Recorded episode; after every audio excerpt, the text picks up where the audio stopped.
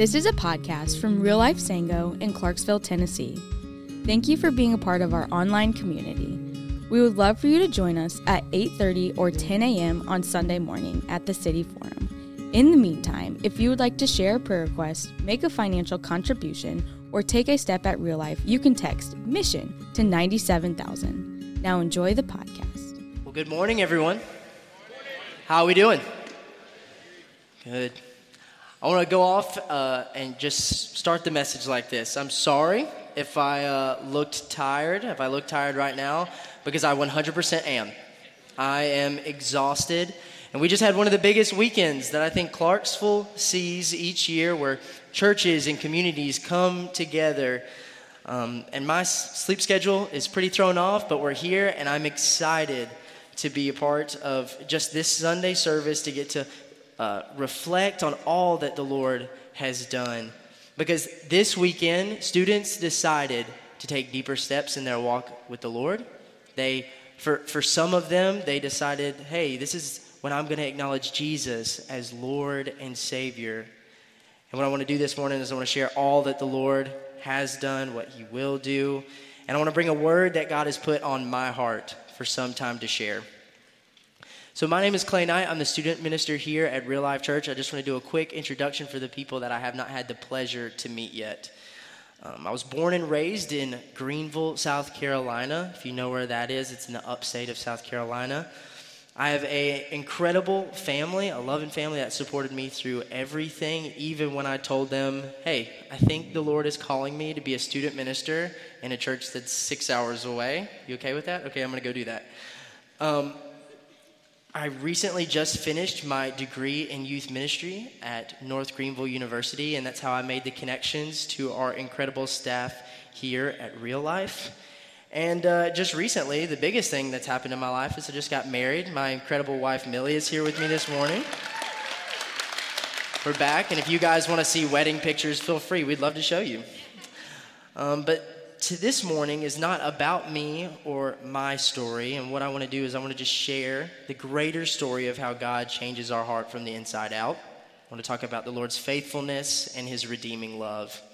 And this weekend, if you did not know, I know Freddie said it already, but this weekend was our Disciple Now weekend, where churches all around Clarksville came together to worship Jesus. And I know this isn't next steps, so I'm going to spare you the same thing, the same spiel that I've been giving you for weeks now about D Now, but something that I never mentioned was our theme. Our theme for this weekend was upended. And uh, it's based off of Isaiah chapter 55, verses 8 through 9. And those verses talk about how man's thoughts and ways are not like God's thoughts or ways. And the word upend, if you do a quick Google search, it means to set or turn something on its end, to turn it upside down. And that was the goal of this week. It was to see how God upends everything we think we know about the world and how to get by. Because I believe it's clear that we can see that man does not know everything, right? There's some things that we still got to get right. But this weekend was also about changing our thoughts, seeking to understand why God why has a different definition from our culture, what, what we're living in in 2023, the world in 2023 has for words like success, failure, strength, and weakness and truth. I believe that we can see is in uh, the root of it is in Genesis 3. It's in our fall, it's in our rebellion against God, the God who loves for us and cares for us. And since the fall of man, when sin first entered our world, our nature, the very core of our being, has been bent towards sin. And Romans chapter 5 verse 12 explains this further that through Adam's sin it spread to all mankind and all mankind had to pay the price for their rebellion against God. And what sin has done, we talked about this a couple of weeks ago. What sin has done, it has calloused our hearts. They've become deceptive um, and selfish. And the world we live in has decided for themselves what is right and wrong. They have decided what rules to play by and those rules are always constantly changing. One person's rules or the things that they believe could be something completely different than what another person's believes. And if you want to be accepted in our world today, our culture, the world says that you have to play by, they're constantly changing expectations. And it reminds me of an episode from The Office. So raise your hand if you've seen The Office. Okay, students, I was expecting this. I'm, I'm thankful for the rest of the congregation. The Office, uh, this is not me endorsing The Office, but I'm on season eight and I'm about to finish. It's an incredible show. Uh, I, and yeah, you, you should try and watch it. Uh, on season seven, though, the office at Dunder Mifflin decides to have a garage sale. And so Andy, Dwight, and Darryl, they notice that, uh, or Andy, Dwight, and, or excuse me, Andy, Darryl, and Kevin um, are out shopping. They're at this garage sale, and uh, Kevin's selling this board game called Dallas. And so the guys want to get together, they want to play it, but there's no rules whatsoever. There's no instructions. But everybody's played board games, right? Everybody's played board games. So they decide, hey, we'll figure it out. And to make it a little bit more interesting, they put some money on it. And so the scene continues. Later on, they're coming back and they're playing the board game, but there's already confusion. Like, what can people do on their turns? People are starting to get frustrated. And then out of nowhere, Darryl tries to play a card from a completely different board game, the game of life. And so everything's chaotic. Kevin becomes more and more frustrated because he believes that the game's not fair. But it also doesn't help that every time Kevin tries to express his frustration, um, Darryl and Andy just say, That's Dallas. That's how the game's played. No rules. And so it continues. And a scene later, they continue playing, and Andy and Darryl have both agreed that they are way beyond rules. Rules are not going to help their game now. If they try and bring any structure to the game, it's just going to, everything that they've worked toward is just going to fall apart. And so Kevin says, Look, I'm done with this. I want my money back. But when he goes to grab his money, it's gone. All the money's gone. So he gets up frustrated. He leaves and says, Look, I'm not playing board games with you guys ever again. But the funny thing is, at the end of the episode, Kevin's holding the money. And he says, Well, that's Dallas, baby. and I think it's funny. I think this scene in the office is just like life sometimes. It's when we try and make up our own rules, or we try and draw our own path for our lives, a lot of times that's going to lead to confusion, frustration, and usually not too many people are going to flourish. It can sometimes be like trying to win a board game without instructions. You can cheat, you can try and make up your own rules, you can try and lie to win. But is that what we're intended to do? Is that what we are here on this earth to do? I believe there's a much grander plan for our lives, and that includes a game master with a set of instructions that always allows us to flourish under his grace and mercy that are new every day. And I believe scripture makes this clear. There's many stories that we can look at to prove it, but I want to look at one this morning with you that has impacted me deeply. So if you would turn with me to Genesis chapter 28. We're going to be taking a deeper look at verses 10 through 22. Because the life of Jacob, it's an interesting one, where at times you have no idea what is going to happen and how God is going to intervene and even save the covenant he made with Jacob's ancestor Abraham. So, what we're going to do, we're going to dive into the text. We're going to have to look at a little bit of the historical context to help us understand why this moment in Israel's history is so important. Then we will see how even this ancient text is going to challenge us to change our thinking and our doing, just like the students did this weekend. All right, we ready? All right. Genesis chapter 28, starting in verse 10. Jacob left Beersheba and went toward Haran, and he came to a certain place and stayed there that night because the sun had set. Taking one of the stones of the place, he put it under his head and lay down in that place to sleep. And he dreamed, and behold, there was a ladder set up on earth, and the top of it reached heaven. And behold, the angels of God were ascending and descending on it. And behold, the Lord stood above it and said, I am the Lord, the God of Abraham, your father, and the God of Isaac. The land on which you lie, I will give to you and to your offspring. Your offspring shall be like the dust of the earth, and you shall spread abroad to the west and to the east and to the north and to the south. And in you and your offspring shall all the families of the earth be blessed. Behold, I am with you and will keep you wherever you go and will bring you back to this land. For I will not leave until I have done what I have promised you. Then Jacob awoke from his sleep and said, Surely the Lord is in this place, and I did not know it. And he was afraid and said, How awesome is this place! This is none other than the house of God, and this is the gate of heaven. So early in the morning, Jacob took the stone that he had put under his head and he set it up for a pillar and poured oil on top of it. He called the name of that place Bethel, for the name of the city was Luz at first. Then Jacob made a vow, saying, If God will be with me and will keep me in this way that I go, if he will give me bread to eat and clothing to wear, so that I come again to my father's house in peace, then the Lord shall be my God. And this stone which I have set up for a pillar shall be God's house. And of all that you give me, I will give a full tenth to you. If you would, just please join me in prayer for our time in the Word this morning.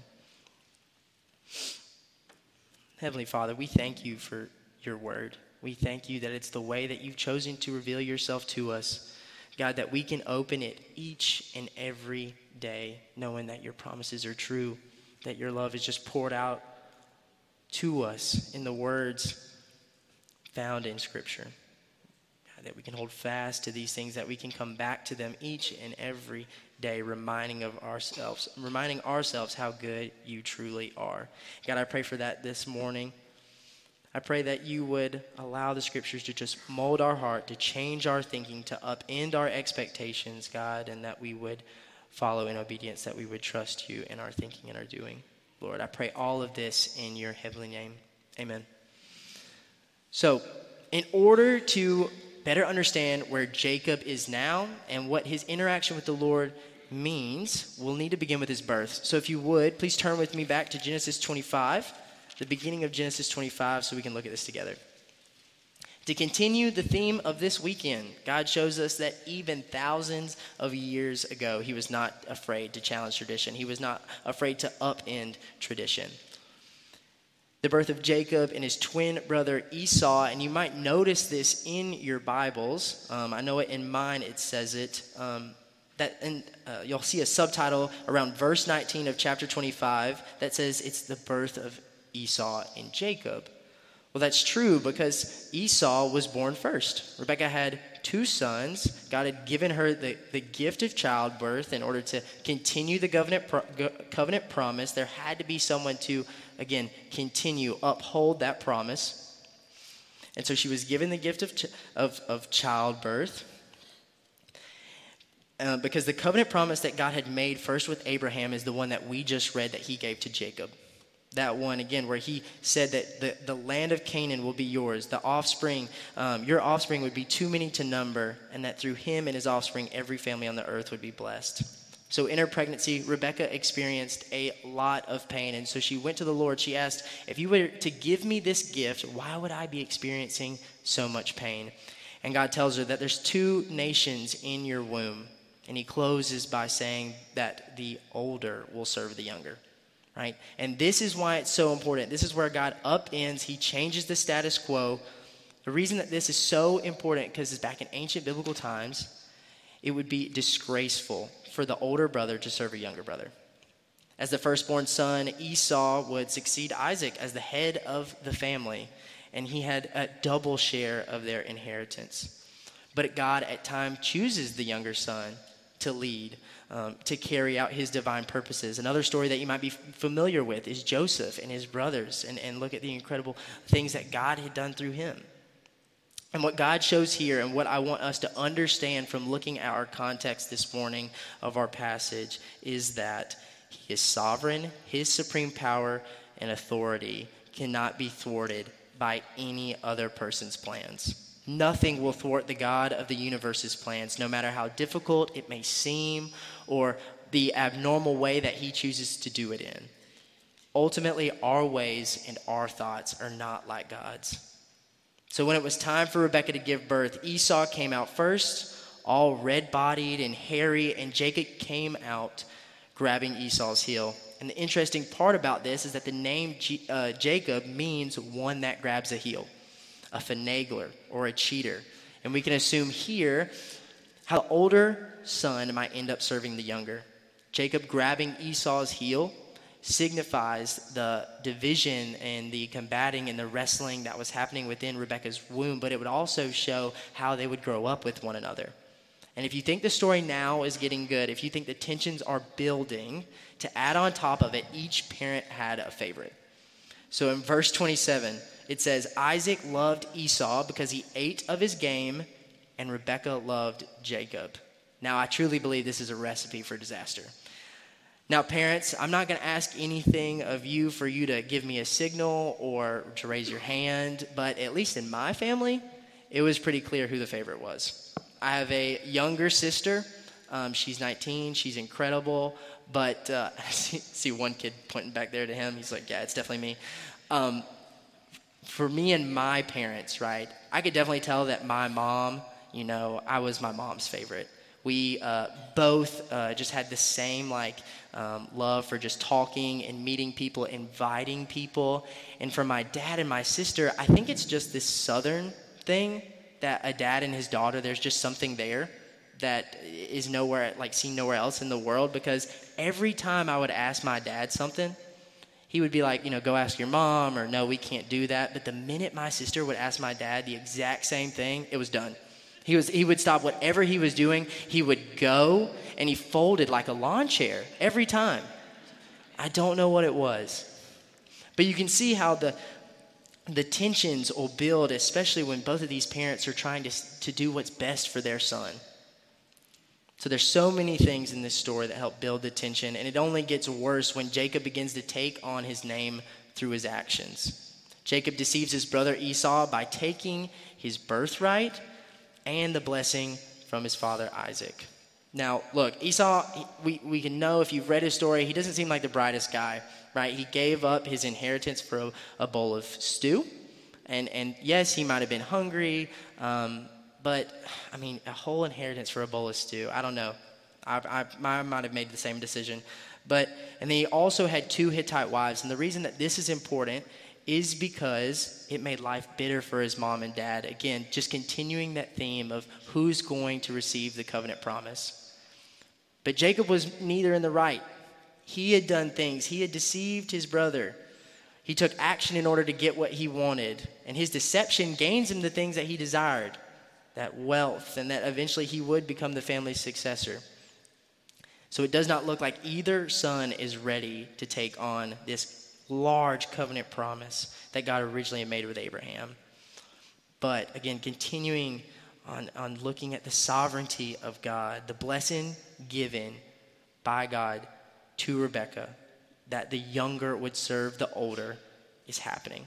God's promises are being fulfilled even in the midst of what we can see as chaos. So I know that's a lot of narrative, but it is going to help us understand the context of our passage. So we can flip back to Genesis chapter 28 and look at our text for today. So Jacob's on the run. His brother Esau is furious. He's mad and he wants to kill him. And so um, after being deceived two times, his mother recognizes his, um, his situation, her, her youngest son's situation. And with her quick thinking and her deception, she convinces Isaac to allow him to go and find a wife from, her, uh, from, his brother, from her brother Laban. And if you know what happens later in the story, you can see this whole family is just deception, deception, lies, and lies. And as Jacob journeys to Padan Aram. It was long. Some scholars say that it took up to 40 days, especially by foot. So he spent the night. He found a place, spent the night, and you, again, can tell his situation's pretty bad because he has to use a pillow, as a, a rock as a pillow. This is what his deceptions earned him. He's on the run from his brother, probably thinking what Esau was thinking, right? Coming out of the wilderness, famished, looking for something to, to satisfy him he says, What good is all my deception if I die in the wilderness, if I die on the way, if my brother Esau kills me? But God's not surprised. Jacob's actions and Esau's response don't surprise God at all. What he said will come to pass, and this is why I love this text and I love this interaction that God has with Jacob. Jacob dreams about a ladder that starts at earth and ascends all the way to heaven. Angels were going up and down on it and God was standing at the top. And at this time, in ancient biblical times, God was believed, uh, where God was believed to appear, um, it was supposed to be um, a place where you could have direct access to the heavenly realm. So people would go to these places, they hoped to hear from God, um, and, and we could probably assume that Rebecca um, did, went to a place just like this in order to, to inquire from the Lord about the, the stage of her pregnancy. But there was no monument or anything that alerted Jacob that he was lying on sacred ground. So I think that's why he, he responded the way he did. He responded with so much awe. He didn't know that he was standing on holy ground, but it wasn't because the ground, for some reason, was intrinsically holy. That's not the reason God decided to meet him there. He decided to meet Jacob in that space at a particular time because he had a plan specifically to use Jacob. And in verses 13 to 15, God assures Jacob of just this that he will be the one that obtains the covenant promise. That God promises Jacob that the land on which he lies will be his, that his descendants shall be like the dust of the earth and shall spread out across the land, and that through him and his offspring all the families of the earth shall be blessed. And those promises are for the future. Those are promises for Jacob to look forward. But what about his current condition? Well, God gives him a promise for that as well. God assures him that in his present condition, he will be with him wherever he goes and that he will bring him back to this land. And I believe this is the greatest promise that God could give Jacob in this moment because he didn't know where he was going. He had a long journey ahead with his brother chasing after him. He could go confidently forward knowing God was with him, that God is a faithful God. And that's what I want to bring to your attention this morning. Jacob's unfaithfulness and his sin against his brother and his family is not dependent on the blessings God has poured out on his father Isaac and his father Abraham. The Bible makes it clear that they have their shortcomings as well, but God is faithful to his promises, even in Jacob's disobedience and his running. God changes the way Jacob thinks about his future. Just like, again, our expectations were upended by God's word this week, God upends Jacob's thinking about his future.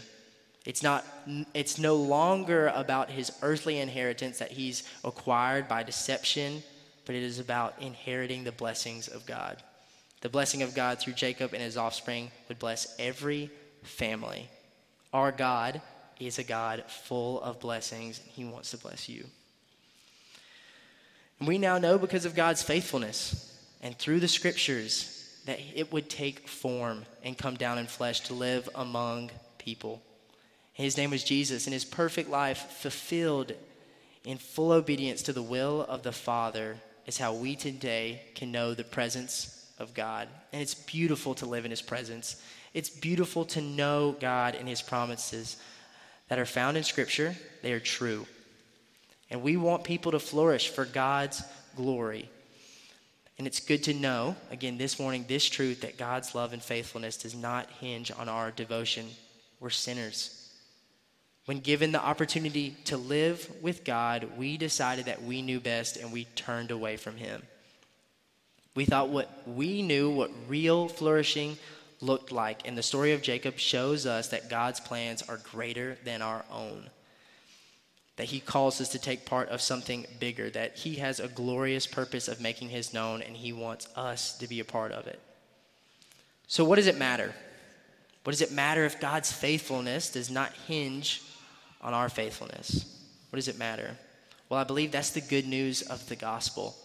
That as sinners, all of us, being trapped in our sin, could not cheat, could not lie, or work hard enough to obtain salvation, to be righteous enough to come before God it was only by God's grace and His mercy that He sent His Son Jesus to die for us so that our debt would be paid. And as sinners, our debt, what we deserve for our sin, is death, eternal separation away from God. But Jesus paid it all. He paid it all so we could live with the promises of God. We could live confident. We could go forward like Jacob confidently, knowing God is with us.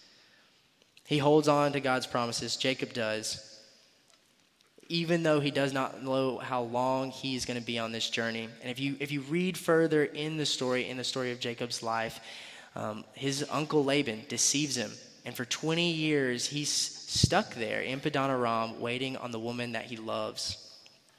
But Jacob goes every day, knowing that God has a plan for him, that he's been promised his presence. And the cool thing about Jacob's story is that God keeps his promises.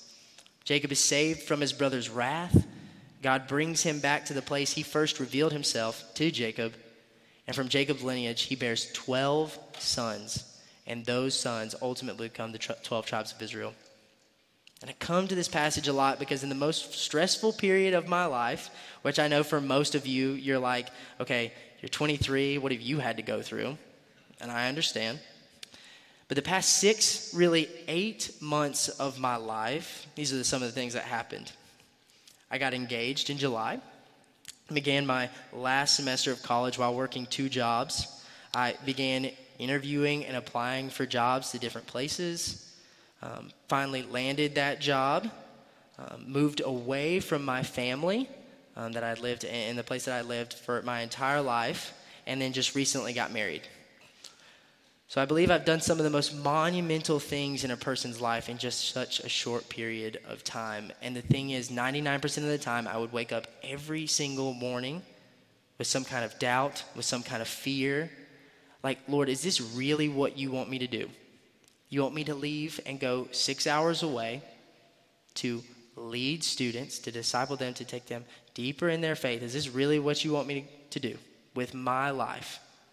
There's a lot of questions there for sure. Never been the guy.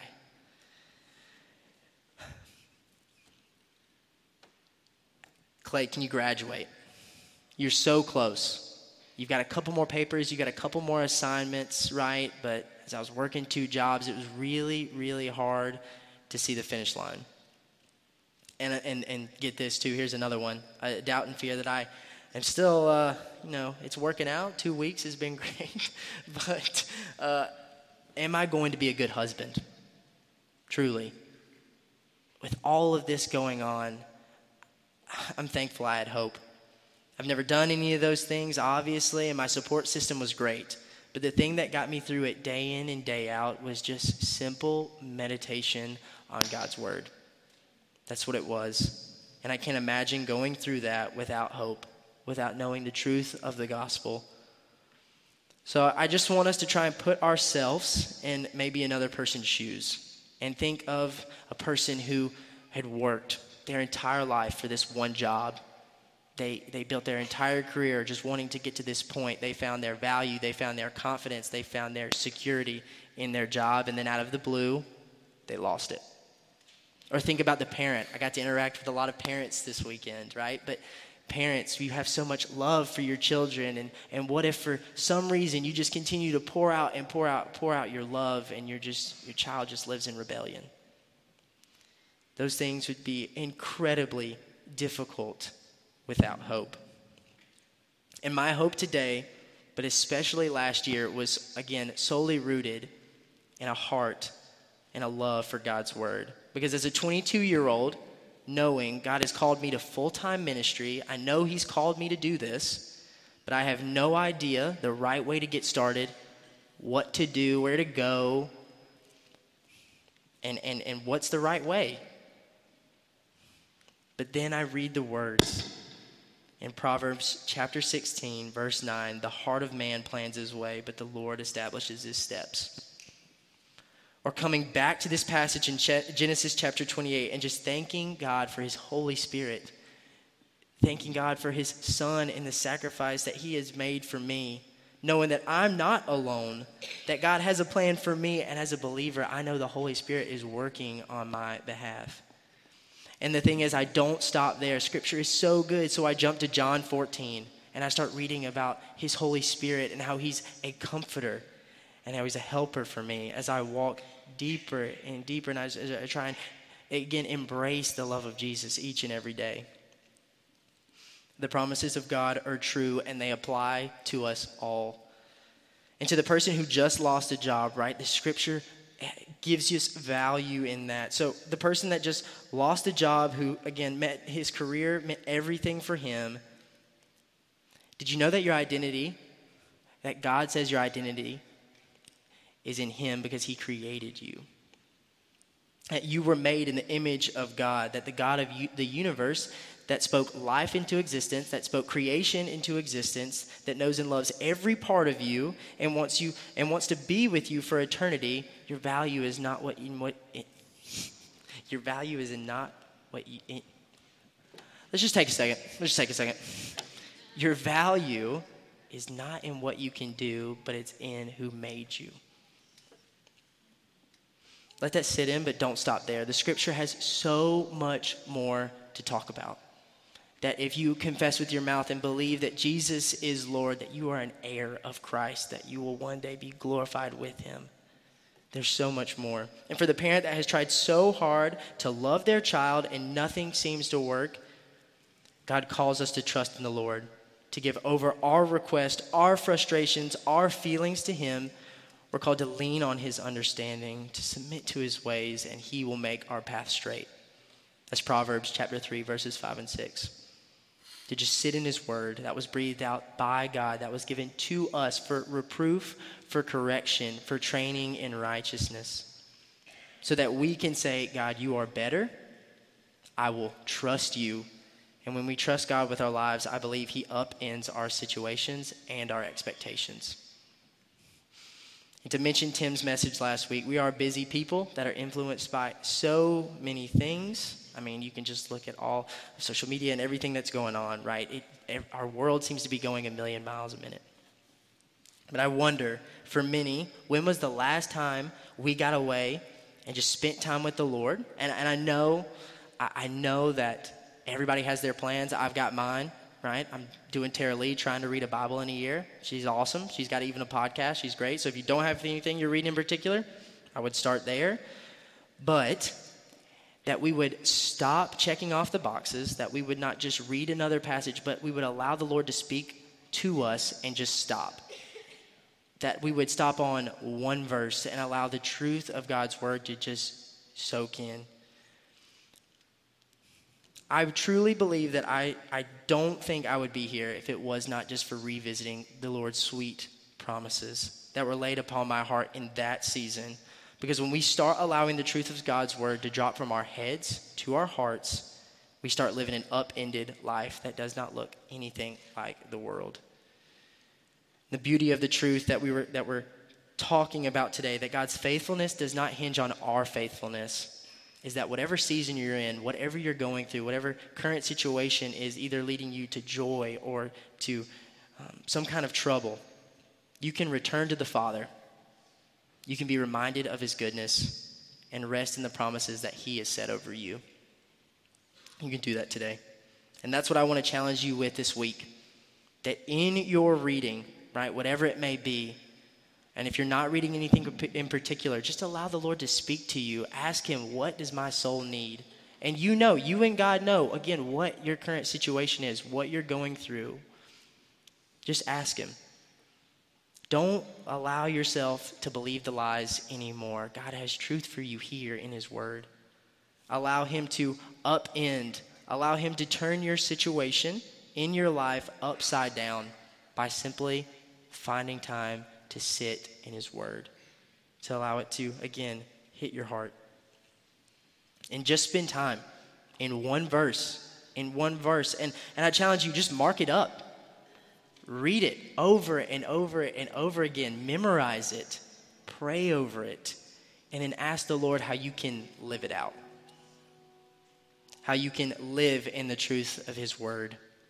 How the faithfulness of the Lord can just fall over you. Again, so in whatever situation you are going through now, it can give you hope and peace in your life.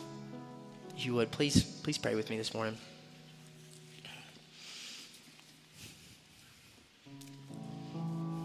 God, that's it. That's it. Your faithfulness is so good. We don't deserve it, Lord. We're, in, we're sinners. We've turned away from we've turned away from you, all the blessings that you've given us, God. But I pray this morning that we would no longer believe the lies, that we would know just exactly how good you are, that we would be able to see that in your word, that we would take time to just stop in our busy lives to just focus on one truth, to embody it, to again allow our the knowledge from our head to drop down to our heart. God, I pray that you would just answer requests, God. When people come to you with questions and they run to you for answers, God, that you would give them the answer that their soul needs. That you would be able to point them to truth found in your word, knowing that Lord, you are faithful to your promises. You keep your word, and that they have all been fulfilled in Jesus. God, I pray all of this today in your heavenly name. Amen. Thank you for listening. We trust that God is stirring something special in your heart today. We hope to see you on Sunday very soon. Keep it real, keep it Jesus.